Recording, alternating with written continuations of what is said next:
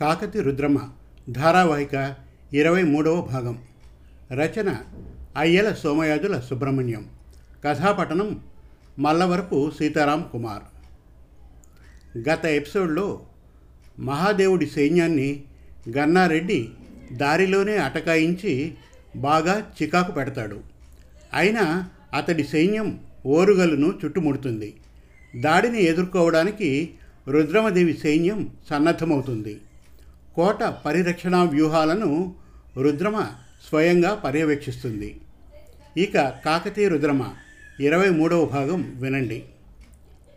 రుద్రమదేవి తన సేనాపతులందరినీ ఆ రాత్రి తన ఆలోచన మందిరానికి పిలిపించింది. మీరు తెలుగు వీరులు. పగరకు వెన్నిచ్చి పారిపోయేవారు కాదు. నేటి మేటి సూరులు. విరోధిని పూర్తిగా ఓడించడానికి నెల దినాల కన్నా ఎక్కువ కాలం పనికిరాదు. పది రోజుల్లోపు మనం విజయం పొందగలం అని నేను అనుకోను. మన యుద్ధ విధానం మన కోటను రక్షించుకోవడం కాదు అని మీరు నిస్సందేహంగా నమ్మండి. శత్రువును సర్వనాశనం చేసి ఓడించడమే మన కర్తవ్యం. అది ఒక్కటే మన ధర్మం. మన కోట బలం అందుకే ఉపయోగపడాలి. ఒక్క నిమిషం కూడా శత్రువునకు విశ్రాంతి తీసుకునే అవకాశం ఇవ్వకూడదు గవనులు వెడలి వారి పైబడి నాశనం చేస్తూ ఉండడం వారి ఒత్తిడి ఎక్కువైతే కోటలోకి వచ్చేయడం అన్ని గవనుల నుండి ఒక్కసారి ముందుకు దుమికి వెనక్కు రావడం ముందుకు పోతే జాగ్రత్తతో పోవాలి. ఈనాటికి మూడవ దినం శత్రువులను కంపకోట కడకు రానిచ్చి పోరు మంచి పట్టు ఉన్న సమయంలో కంపకోట అంటించాలి. అంటించే ముందు తక్కిన సైన్యం మట్టి కోటలోనికి వచ్చివేయాలి. అగ్నిహస్తులు మాత్రం అగ్ని ముట్టించి లోపలికి వచ్చేయండి. శత్రువు రక్షణ కోసం వెనక్కు తగ్గగానే అగ్ని ఆరిపోయే సమయంలో అన్ని సింహద్వారాల నుండి దిడ్ల నుండి లక్ష మంది పైకురికి శత్రువును చీకాకు పరచండి. శత్రువు బలం ఎక్కువ అయ్యే విషయం మేము కోట గోడల మీద నుంచి చూచి మహాకాహళాలు ఊదిస్తాం. కాహళాల ధ్వని విని నెమ్మదిగా వెనక్కి అడుగు వేయండి. పైకి వెళ్ళే సైనికులందరూ శిరస్త్రాణాల మీద ఎర్ర తలపాగాలు చుట్టుకొనండి. మన సైనికులు గోడ దగ్గరకు వస్తూ ఉంటే శత్రువు మా బాణపు వేపుకు రాగానే బాణవర్షం ఆపుతాము. మన సైన్యం నిలబాటు చేసి శత్రువును రెండవసారి తలపడండి. అప్పుడు మహాభేరీలు మేము మోగించగానే ప్రతి సైనికుడు లోపలికి వచ్చి వేయవలసిందని మా ఆజ్ఞ. ఈలోగా ఆ సమయంలోనే ఉభయ మల్యాల సైన్యాలు గన్నారెడ్డి ప్రభువులు వెనక నుండి శత్రువులపై ఒత్తిడి ఎక్కువ చేసేందుకు మా ఆజ్ఞ అని చక్రవర్తి గంభీరోపన్యాసంతో సేనాపతులకు మార్గనిర్దేశం చేసి సభ చాలించారు. ఆ మరునాడు మమ్ముడమ్మకు వీరోచిత వేషం వేసుకోమని తన వెంట తీసుకుని శివదేవయ్య మంత్రిని దర్శించడానికి వెళ్ళారు. ఆయన రుద్రదేవిని మమ్ముడమ్మను ఆశీర్వదించి మహారాజా మీరు నిశ్చయించిన ప్రథమ యుద్ధ ప్రయోగం అమోఘమైనది. దానివల్ల శత్రువుకు కలగబోయే నష్టం అపారం. మీరే దర్శింతురుగాక లోకంలో ఆడువారికి రాజ్యార్హత పెద్దలు ఎందుకు తీసివేశారో అన్నారు రుద్రమదేవి. గురుదేవ స్త్రీకి రాజ్యార్హత పెద్దలు ఊరికే తీసివేశారంటారా? ఆలోచించి తీసివేశారు. ఎప్పుడు యుద్ధం జరుగుతోన్నదని విన్నా గజగజ వణికిపోతారు. శివదేవయ్య పిల్లవానికి ముళ్ళు గుచ్చుకుంటే తల్లి తీసివేయదా? తప్పక తీసివేస్తుంది. పిల్లవానికి బాధ కలిగితే ఊరుకోదు. రుద్రమదేవి కత్తి పుచ్చుకొని కుమారునికైనా శస్త్రచికిత్స చేయగలదా బాబయ్య గారు? శివదేవయ్య పాము కరిస్తే విషయం పీల్చివేయవలసిన అవసరం ఉంటే తన ప్రాణ నష్టానికన్నా వెరవక పీలుస్తుంది కదా తల్లి రుద్రమదేవి. తన ప్రాణాన్ని అర్పించడానికి స్త్రీ ఎప్పుడూ సిద్ధమే. శివదేవయ్య తన కొడుకు ప్రాణం రక్షించుకోవడానికి కొడుకును బాధ పెట్టలేక కొడుకును చంపివేసుకుంటుందా? రుద్రమదేవి మౌనం. శివదేవయ్య కాబట్టి దేశానికి తల్లి అయినది రాణి. తన బిడ్డలైన ప్రజలను రక్షించడానికి సందేహిస్తుందా? రుద్రమదేవి. తానే ధర్మంగా రాజ్యం చేస్తాను అనుకోవడం అహంభావం కాదా? శివదేవయ్య. తన్ను ఓడించి రాబోయేవాడు రాక్షసుడు కాజాలడని ప్రజలను రక్షిస్తాడని ఆ రాణికి నిర్ధారణగా తెలియనా? రుద్రమదేవి. ఇవన్నీ తలుచుకుంటేనే నాకు ఆవేదన కలుగుతూ ఉంటుంది. పరమశివుడు ఇన్ని కష్టాలతో ఎందుకు ఉద్భవింపజేశాడు? ఒకరు రాజ్యాధిపతుల ఒకరు గంగిరెద్దు దాసర్ల వంటి బిచ్చగాండ్లు శివదేవయ్య. బిచ్చగాండ్లు అయి పడే కష్టాలు ఎక్కువ ఏముంది? రాజ్యాధికారులు పడని కష్టాలు ఏమున్నాయి? సర్వ విశ్వంలో ఈ మనుష్యుడే జ్ఞాన ఉపాధి. అతడే ఏమి అనే ప్రశ్న వేసుకుంటున్నాడు. భక్తులు జ్ఞానులు అవతార పురుషులు కష్టాలలో కుంగిపోయి మానవ జాతిని ఉద్ధరించడానికి అనేక ఆవేదనలకు లోనవుతారు. బీదవారికే మోక్షం సులభం అని తెలుపడానికి కాబోలు రాముడు శబరి ఎంగిలి తిన్నాడు. శ్రీకృష్ణుడు కుచేలునికి ప్రాణ స్నేహితుడయ్యాడు అయినా ఏదో మార్పులతో ప్రపంచం అలానే ఉంది. రుద్రమదేవి గురుదేవ మనుష్యుల గుంపులు ఎలా ఉన్నా ప్రత్యేక వ్యక్తి పరమాత్మను తెలుసుకోవడమే మహాకర్మ అవుతుంది కదా? శివదేవయ్య నిజం తల్లి అయినా నీ చుట్టుపక్కల ప్రపంచం చూసి దాని సంతోషాల్లో బాధల్లో ఒకటవుతూ నువ్వు ప్రేమిస్తూ ప్రేమించబడుతూ ప్రపంచం నిజమనుకుంటూ కాదనుకుంటూ ఒక దివ్య నాటకంలో పాత్ర అవుతూ చరించడం ఎంత విచిత్రమైన విషయం? రుద్రమదేవి అందుకే నువ్వు నిష్కామంగా కర్మ చేయి ఫలం నాకు వదులు అని శ్రీకృష్ణ భగవానుడు అన్నది శివదేవయ్య. అదేగా పాశుపతం చెప్పింది తల్లి ఇంతకు జీవిత మహాయుద్ధం ముందర ఈ అఖండ ఆత్మయుద్ధం ముందర మనం వనరించే యుద్ధాలు దివిటి ముందర దీపాల వంటివి. రుద్రమదేవి చిత్తం. శివదేవయ్య చిత్తమని నిస్పృహ చెంది వెళ్ళకు మన పౌరుషాలు మన జ్ఞానాలు మన ఖ్యాతులు మన ఆవేశాలు దేహ యుద్ధానికి ఆత్మ యుద్ధానికి కూడా ఉపకరణాలు.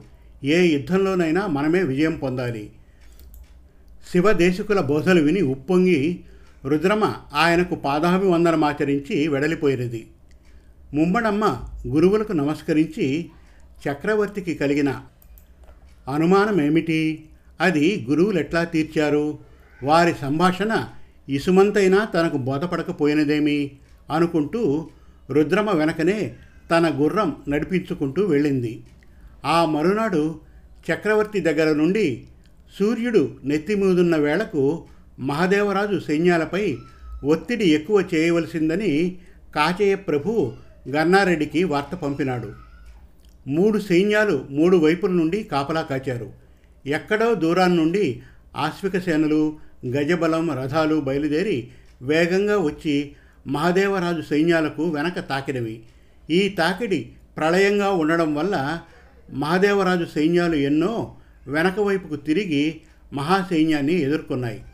గన్నారెడ్డి అశ్వబలం వేగంగా వచ్చి విరోధుల్ని తాకి బాణాలు వదలడం మళ్ళీ అంత వేగంతో వెళ్ళిపోతూ ఉండడం అనే ఆవర్త యుద్ధ విధానం ఉత్తమమైందని తెలియజేసినాడు. మహావేగంతో వెళ్ళేవాడు గురికి దొరకడు. అతడు ప్రయోగించే బాణాలు కానీ బల్యాలు కానీ తోమరాలు కానీ నిలిచియున్న విరోధులకు తగిలి తీరుతాయి. ఈ ఆవర్త విధానం చూసి భ్రమసిపోయి శత్రువులు వేల కొలది కూలిపోతున్నారు. సరిగ్గా ఆ సమయంలో కంపకోట వదిలి ప్రసాదిత్య నాయకులు లక్ష మంది సైనికులను విరోధిపై ప్రయోగించినాడు. శత్రు సైన్యాలు ద్విముఖమై యుద్ధం చేస్తున్నాయి.